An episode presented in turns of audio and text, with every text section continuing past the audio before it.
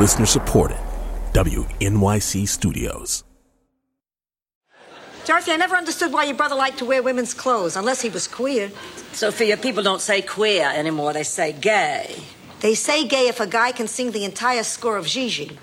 But a six foot three, 200 pound married man with kids who likes to dress up like Dorothy Lamour, I think you have to go with queer. From WNYC Studios, this is Nancy. With your hosts, Tobin Low and Kathy Tu.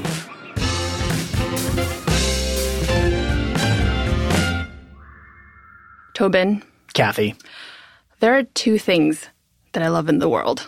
what are the two things? One, soup, Okay. and two, the Golden Girls.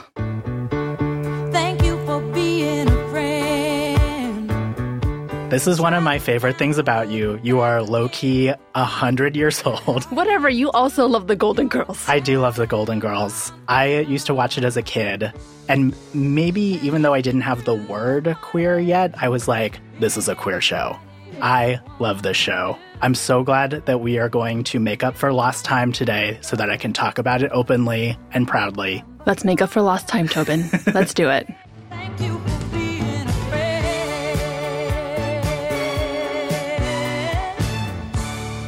Well, and also I want to say, like, young Tobin wasn't wrong. This show has been totally claimed by queer culture. It's like in the canon. And there are the reasons that people have written about before. You know, they talked about the AIDS crisis when not a lot of people were talking about it. They had gay characters. There's themes of chosen family. Right, right, right. But also, that's not quite it, though. Mhm, you know, it's not. There's something else about the show. There's something about these four women and their stories. It just like kind of resonates Yeah. out and out and out. So today we're doing sort of a banquet of Golden Girl stories. Mm-hmm. Think of it like a multi-course meal. A cornucopia, if you would. Cornucopia. Yes. Okay, we're gonna pump the brakes for a second though. Okay. Let's do a quick refresher Uh-huh, of uh-huh. who all the ladies are. Okay, so The Golden Girls was a sitcom in the mid 80s, early 90s, and it featured four older ladies living together in the same house in Miami. So there's Betty White as Rose. She's sort of the sweet and naive one. Even a trip to the bank can be exciting if you wear a ski mask.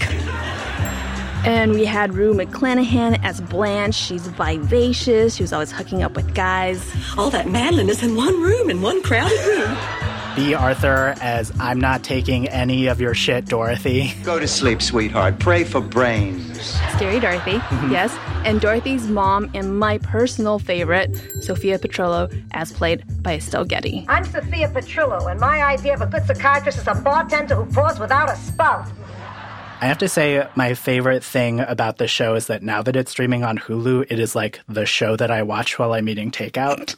like, I cannot taste the flavor of food unless the show is on my laptop. Tobin, that's weird, and you should get that checked out. But to go back to Golden Girls being on the interwebs, mm-hmm. also very fun is seeing people like discovering the show for the first time. It is never too late to start watching The Golden Girls. Never too late. Timeless. So among these, let's call them first timers, is Saeed Jones. If you don't know Saeed, he's like a super well known poet. Mm-hmm. He's the executive editor of culture at BuzzFeed. And he's huge on Twitter. Huge. And one of the things he cannot stop tweeting about is this show. He like live tweets episodes. He will tweet about the cultural relevance of this show. He'll go personal. He gets a little ranty. He does. So good at a rant. One of my favorite tweets of his is I swear if I had watched Golden Girls as a kid, I would have come out of the closet much earlier and I'd be a drag queen now. Oh, oh yeah, absolutely. you know, I'm working on a memoir now, and um, it's so interesting to look back at myself when I was younger at different periods of your life. But you know, when you're looking in retrospect, you're like, wow, I really thought I was the only one. I really thought I was the only person who had these questions or felt this way. Uh, certainly, there weren't a lot of gay boys, um, but there there wasn't a lot of diversity of manhood when I was growing up. It was like either you were like tough, um, or you were like a drunk, or you like didn't exist. Um, and I was like, well, I'm not, I'm none of these things, you know. Um, and so I think to to see a show, even though it's about women, that they are full, developed characters. They are interesting. They are imperfect. They all have their strengths. They're all wonderful and they are so different. There are so many ways to be and to be happy. And I think if I was a kid and kind of getting to see that, I think I would have, maybe I wouldn't have become a drag queen because I don't, you know, tucking, it's just a lot. It's a lot. But I would have breathed a lot easier. You also tweet a lot about Stan. He's the ex husband of Bea Arthur's character. He's kind of this deadbeat who shows up every couple episodes. And one of your tweets said, Stan is absolute garbage. Stan is cultural herpes. They can't they can't get rid of him. Mm-hmm. And I I obsess about it. I mean in the end it's actually a very smart aspect of the show because again, every time that door opens, you know, Dorothy, you see it in, in Bea Arthur's entire posture. Hello, Stan. Dorothy, hello. You look fantastic. Please, please, Stan. No hugging, no kissing. Let's just do it and get it over with. Sounds like the last few years of our marriage. I wish it was that good. However rooted she is in her new life, like her past is still active and is going to come back. Like, you know, he's going to show up at her door one day and admit that they have tax problems and now they're going to have to deal with this. Or his new wife that he left her for is leaving him and he, he needs a shoulder to cry on. she left me. What? Chrissy left me for a younger man.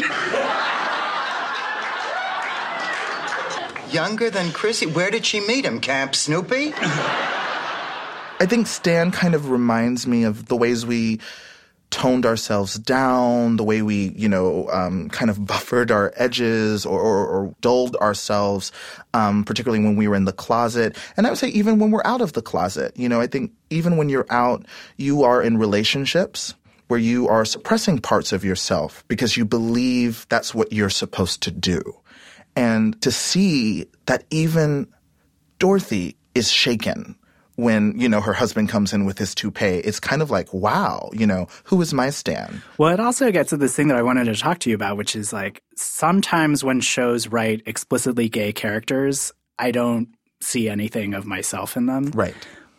And yet there are other characters who are not written explicitly queer at all, but Right. you're like them. Oh yeah, Rose or Bla- you know the the women you you find yourself identifying with them in kind of unexpected ways, and and that is what queer people always have to do. Um, or black television viewers or Asian American television. Like we've just developed the skill um, because it was like if you're going to enjoy pop culture at all, like in, in a mainstream form, you're going to have to get used to um, identifying with characters in kind of unexpected, slanted ways. Is Dorothy the golden girl that you identify with most? Um, I mean, you know, it's kind of like your zodiac sign. You're like, you know, there's the moon and the sun or whatever. Um, my friend Ashley Ford said you were totally Sophia.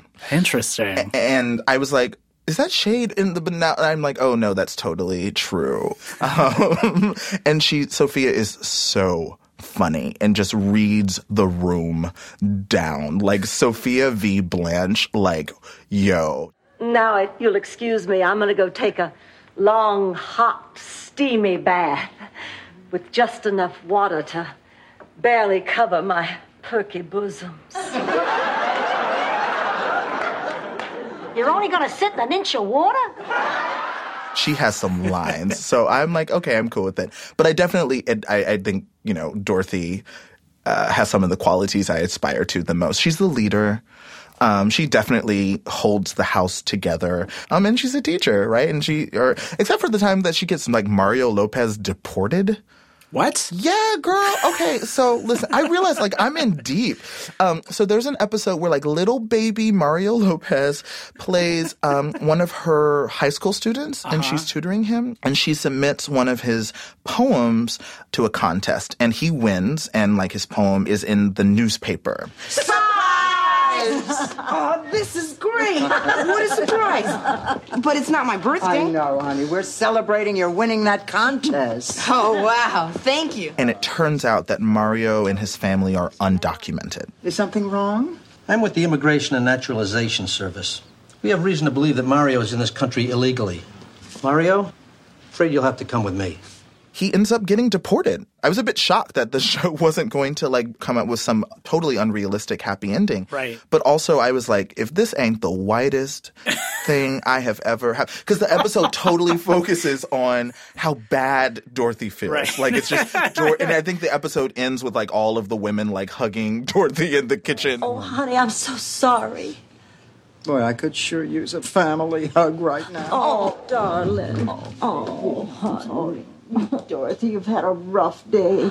I'm like, girl, you got this Latino boy deported, and y'all are out here consoling. it is still, again, a sitcom that is centering um, white American women, uh, and and we can't we can't forget that. Right. Well, so like, how do you square that for yourself? That like this is a show that you love, but it's also still about you know like four sometimes problematic white women. Honestly, if if I have to make a list of problems I have with the way white people are behaving, living, using their power right now, and like start casting aside aspects of pop culture, I'll have nothing to listen to, nothing to watch. Um, so I feel like with Golden Girls, you know, it's one episode of, I don't know, four seasons or whatever. And I think talking about a show's failings are, uh, is, just as insightful as talking about like, you know, why the show succeeds. I also like I just want to talk about this other thing, which is that with queer people, it's not just that they like choose which golden girl they are, it's that with the whole friend group, it's like they see their friends reflected in these women. Absolutely. And, it, and it's all about love. It's all about love. Because that's the thing. You know, a lot of, let's just talk about gay men. We all have other gay men in our lives, you know, as acquaintances, as colleagues, as, you know, exes, future exes, funders, and VC, you know, whatever. Um, but not many of those people are friends if we are honest with ourselves. Um, my grandmother, something she would say when I was little was like, Saeed, everybody ain't your friend. And I was, I was like, how dare you? Like, what are you talking about? Like, obviously, if someone's like talking to me, we're friends. Um, that's not true. Um, so the reason their friendship works out on the show is because at the end of the day, even when they're fighting, they come back to love. They see the value in each other, whether it's Dorothy's leadership, Blanche's like storytelling and color. Just, she, she brings something to the room. Um, Rose's hope. Sophia's like, Sophia's literally like bringing that wisdom and, and that that is real friendship. And for queer people, it takes a long time for a lot of us to find that harbor right? Because it's not just about coming out of the closet. It's not just about become, you know, moving in, moving towards sex positivity. It's not, a, not even just about your relationship. Getting to a point where you have healthy platonic friendships, like it, it actually takes a lot of work. Bless them. Bless them.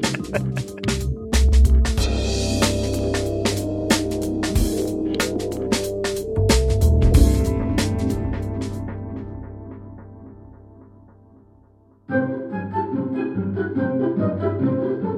name is Kelsey Paget, and this is my wife to be. My name is Samara Brieger. Kelsey and I are going to get married. So, when we pitched it to our wedding planner, what we said was we want Jurassic Park Golden Girls vibe. Which we thought was really clear. We thought it was so clear. we want like the lush jungle of Jurassic Park with like the tacky hominess and Miami vibrance of the Golden Girls. I watched Golden Girls for the first time with Samara two summers ago. And they're just so funny and great and sex positive. Like, what? Ooh. In the floral arrangements, it is very much like big leaves and little pops of pink and orange and whatever. I wanted people to be able to take pictures with like an actual like four foot eight Sophia Petrillo, but her head is a T Rex head. Yeah.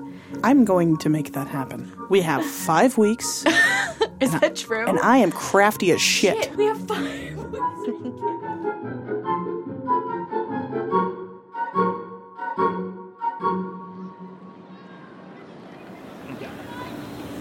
You're listening to Nancy. We'll be back after these messages. Perfect. Amazing.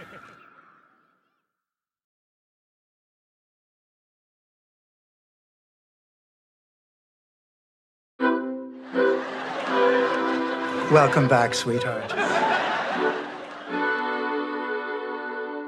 Kath, I want to go back to a thing you said earlier. You said Sophia was your favorite. Do you think you're a Sophia? I want to be a Sophia, but I think I'm Rose. you say that with the disappointment of someone finding out they're a Hufflepuff. Tobin, I am a Hufflepuff. I'm a Hufflepuff too. But here's the thing even though I might be a Rose, my connection to Sophia runs so deep. Tell the people why you love Sophia so much. Sophia was so many things.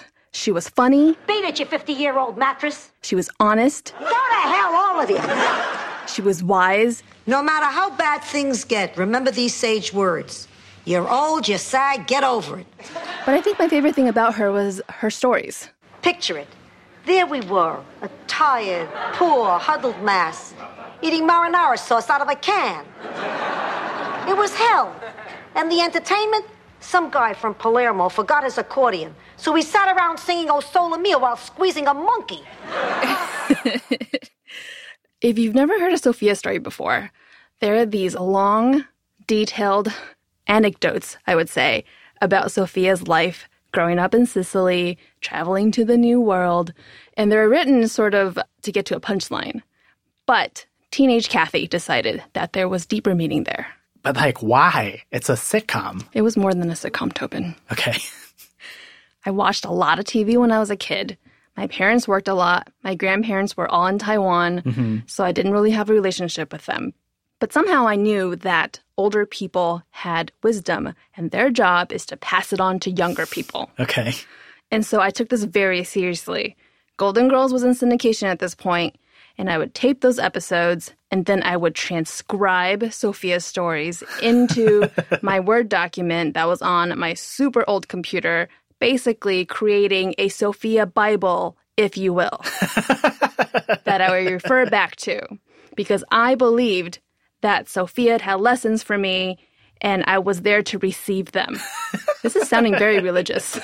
Picture this New York City, 1931, the Depression. Your father and I are newlyweds. One rainy night, we have our first fight. He says he's leaving, I say fine. He goes out the door, I start to cook.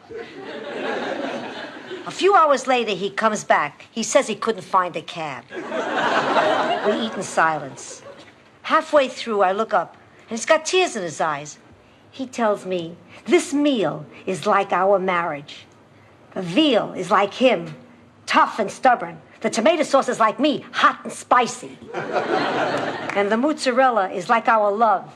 It stretches, but it never breaks. Ma, that's lovely, but I don't see what luck had to do with it. You were conceived that night, Dorothy. Ma. What's lucky is your father never knew or he never would have eaten my veal again. So here's what I got from that story Mm-hmm. Love stretches, but never breaks. Huh. Mm-hmm. I mean, arguably a real thing. Perhaps. But does it really follow from that story? No, it does not. Come on. right. You like, you basically took the first few words and were like, I think this is the lesson. Exactly. And sometimes even when I didn't actually understand what the hell Sophia was saying, I was still able to get some sort of meaning from it. Like, All right, all right, I can pick up a cue. Picture it Sicily, 1912. A beautiful young peasant girl with clear olive skin meets an exciting but penniless Spanish artist. There's an instant attraction. They laugh, they sing, they slam down a few Boilermakers. no idea what that is. Shortly afterwards, he's arrested for showing her how he can hold his palette without using his hands. Completely over my head. But I digress. He paints her portrait and they make passionate love. She spends much of the next day in the shower with a loofah sponge, scrubbing his fingerprints off her body. she sees the portrait and is insulted. It looks nothing like her, and she storms out of his life forever. That peasant girl was me. And that painter was Pablo Picasso. What could you possibly get from that story? Uh, people who are creative will never give you the love that you want. You know what? Not wrong. not wrong. But it wasn't in the story. No, not at all. But I don't know. Not wrong. No, okay. No, And it you're does like, not. No. No. No. But you know what? Sometimes she could be on point. Please. Just because a man's in a wheelchair doesn't mean he can't satisfy a woman. What do you know about this, Ma? Picture it. Sicily, 1914. A man in a wheelchair satisfies a woman. It's a short story, but I think it makes my point. You see? Yeah. Do you remember the moment that you found out Estelle Getty had died? Yes, I do. Because I remember when she had just passed away, that was when I started looking up her past for the first time. Hmm. And I found out that Estelle Getty actually had a lot of stage fright when she was on the set of Golden Girls. Like she would freeze up and she would forget her lines and she wouldn't be able to deliver them. And I suddenly felt like a little bit more of a kinship to her because I get stage fright, as you know. Mm-hmm. And I think that is why Sophia remains my favorite Golden Girl.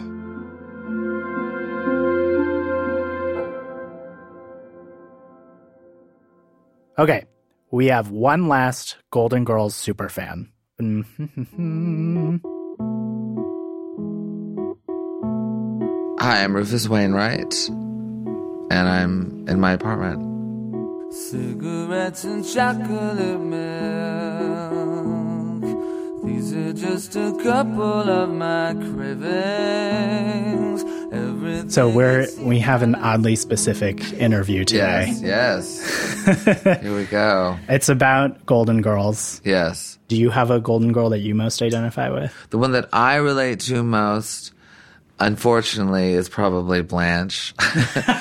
you know, who has, yeah. Well, it's, you know, it's the, it's the vanity. It's the vanity thing, and I'm cursed by by my own um, over appreciation of myself. When and why did you first start watching the show?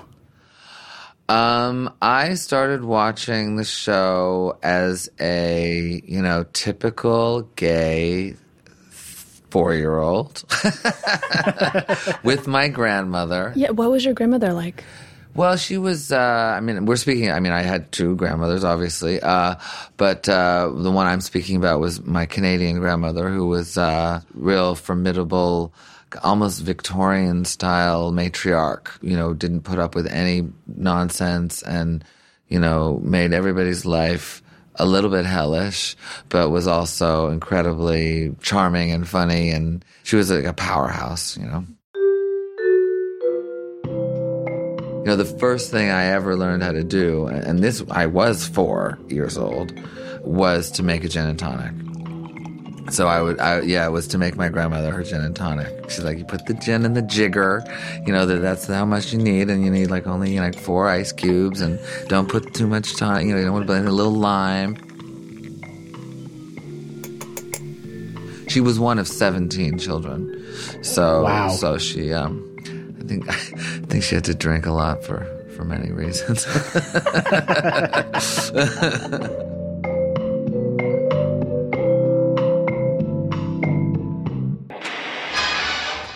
I was definitely prone to a more fey existence. I would dress up a lot of my grandmother's clothes and and I would um, listen to Judy Garland. Forget your troubles, come on, get happy. You better chase You know, I was I was and I, I wanted to like learn how to tap dance and stuff. I thought I was Dorothy from The Wizard of Oz occasionally. So it was it was I was sort of that kind of little kid. And the Golden Girls, they were very pro uh, gay, you know, the show itself. So it was a safe place, you know, because you weren't gonna like be parodied. I would say that Dorothy is. I, I, I would. I think of my grandmother as Dorothy, or she had the same kind of wicked sense of humor. Big deal. More people get to kiss you than the Pope's ring. Um, did not suffer fools. I could vomit just looking at you. I think it was also something. I think there was something about the physicality of Dorothy in terms of like my grandmother was. She hadn't been a beautiful woman, but she really overcompensated uh, with with her with her personality. Since when do you care how you look? I think it started when I came down from the bell tower and had my hump fixed. She was a real charmer, and uh, yeah, and I think you know Dorothy has that uh, in spades. You know my famous Bea Arthur story. Well, we're, we're going to get into that. Okay. Why don't we get into it now? Yeah, into it. yeah.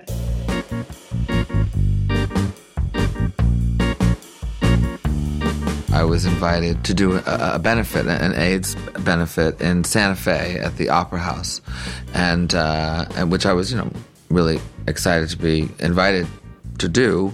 But what I was really excited about was that Bea Arthur was going to be the MC. That really sealed the deal, and, and I was, you know, kind of over the moon, um, a little too over the moon, like somewhere in Jupiter. Wait, at this And- time, was your grandmother alive or? She had she had passed away. It was in Santa Fe, and there was this inn called the, the Turquoise Bear, and it was owned by these gay guys who were bears, and they had given me the most beautiful suite, and uh, and it was you know replete with you know pastel colored towels and you know floral pattern uh, bedspreads, and you know a huge collection of sadomasochistic porn. You know, it was like it was like the whole, and they were very, you know, they really pushed it and stuff. Like anything, and if you if this porn you don't like, then we got other stuff, you know, and other thing, you know, objects and so forth. And then we're all kind of sitting around waiting for um, Bea Arthur to show up, who was the biggest, you know, celebrity of of in the show, and she arrived. And someone said to me, um, okay, you know, Bea Arthur's here. We go over. I see her. She doesn't look nice. She's, there's uh, immediately this kind of, you know, blank stare. But I just kind of go for it. I'm a huge fan of yours, huge idol for me. When I was a kid in Canada growing up, I watched the Golden Girls religiously with my grandmother, and it was, you know, a tremendously bonding experience for us. And, and then I then she passed away, my grandmother, and I moved to Los Angeles, and um, I didn't know anybody. I was living in the Oakwood Apartments in North Hollywood, uh, in this crappy room, and and for about a year, I was the loneliest I'd ever been in my life, and I was making record. And so I started watching the Hallmark Channel, as one does. And th- there were these reruns of the Golden Girls, and it really got me through a really, really, really dark period. And I just wanted to let you know and thank you because you became my grandmother. You became my grandmother, my television grandmother, and I want to thank you so much for helping me through this dark period. And then she turned to me and she went, I'm not your fucking grandmother.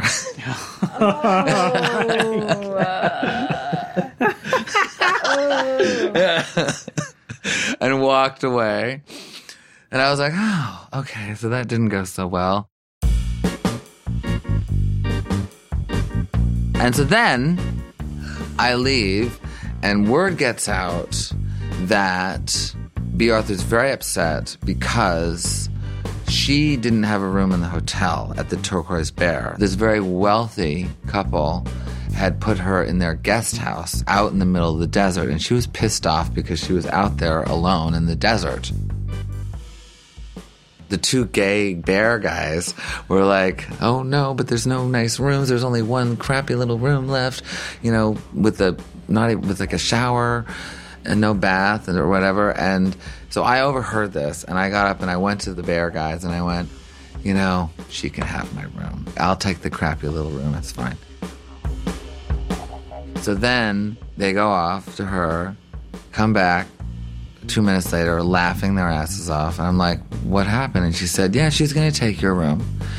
And I'm like, well, why are you laughing? And she's, and they said, well, the first thing she said was, yeah, I'll take the room. That little son of a bitch owes me something.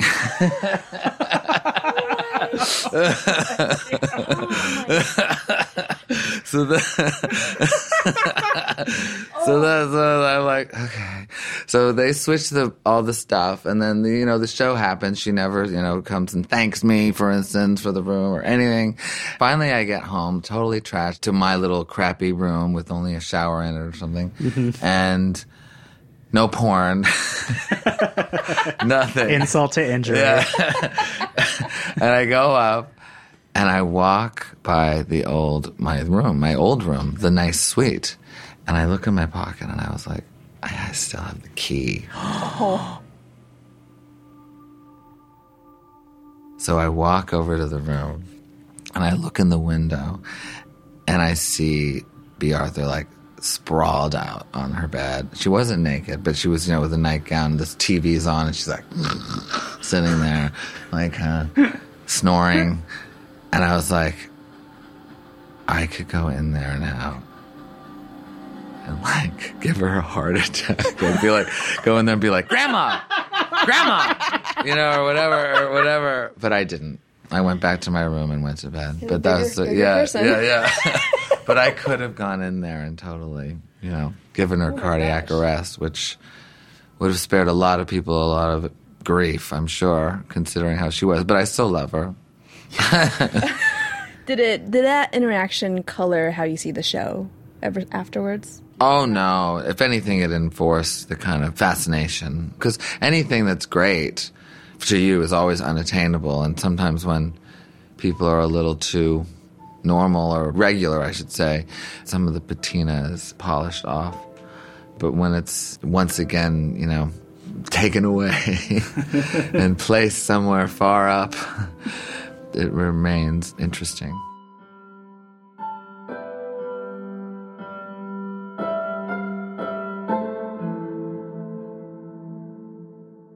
I don't know how we follow that, Tobin. Episode over. Let's just eat cheesecake. Fun fact. Did I ever tell you that I learned what the word cheesecake meant from the Golden Girls? That's a lie. That's not true, is it? Life is fun when English is your second language. Okay, that's our show. Time for credits. Our producer, Matt Collette, sound designer, Jeremy Bloom, editor, Jenny Lawton, executive producer. Paula Schumann. You should follow us on Facebook and Twitter. We're called Nancy Podcast both places. Follow us and you'll be able to find out about our weekly live videos. Live.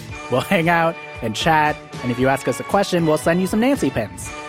I'm Kathy Tu, I'm Tobin Low. and Nancy is a production of WNYC Studios.